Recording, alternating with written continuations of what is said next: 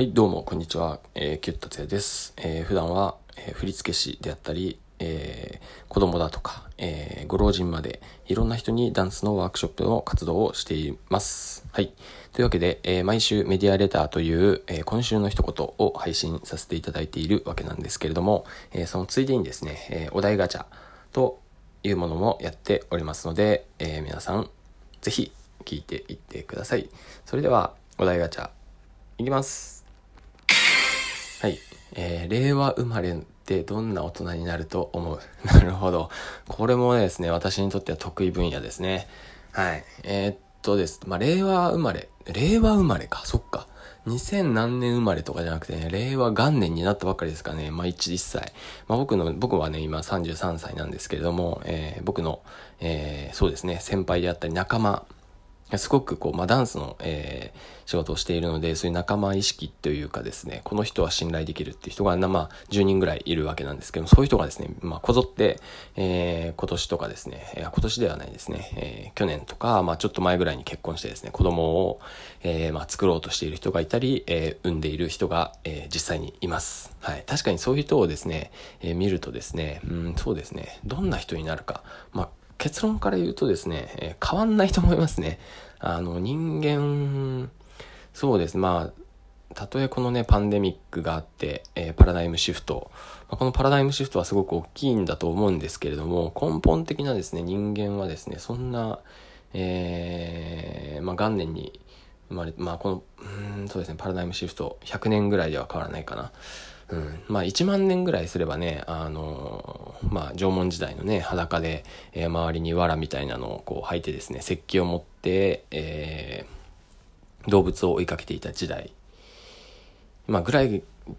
と比べればですね、えー、変わるんだと思うんですけれども、まあそんなにですね、この令和元年生まれ、えー、令和生まれの人とですね、まあ平成昭和生まれの人たちがですね、えー、大きく変わるってことは僕はあまりないとは思います。はい。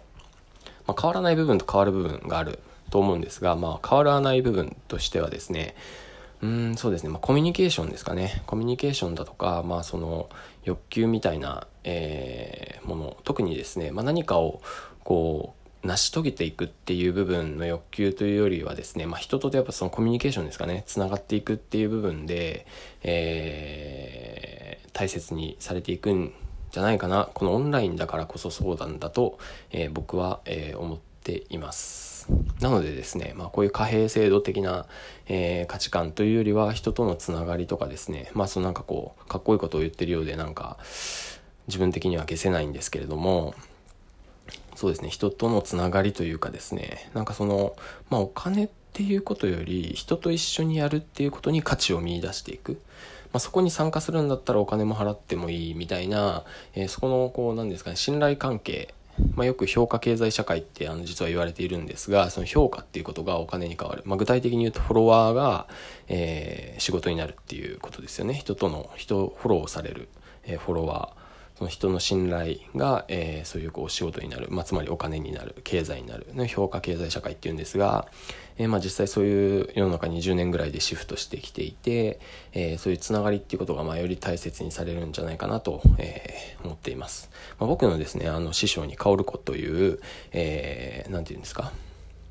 カリスマカリスマというかですね、まあ、伝説みたいな、え振付師がいるんですけれども、確かに20年前からですね、なんかこう人と人の関係がすごく、えー、重要になってくるみたいなことですね、20年前というか10年前ですか、から言い始めたので、まあ、それに今考えるとすごく驚きだなと思っていて、まあ、その人がですね、今何を言っているかというと、えー、わびさびだってずっと言ってますね。全然わかんないんですけど、多分この10年でわびさびみたいな日本の文化っていうのもまた大切になってくるんだと、もしかしたらなるかもしれないですね。はい、これはまあ、えー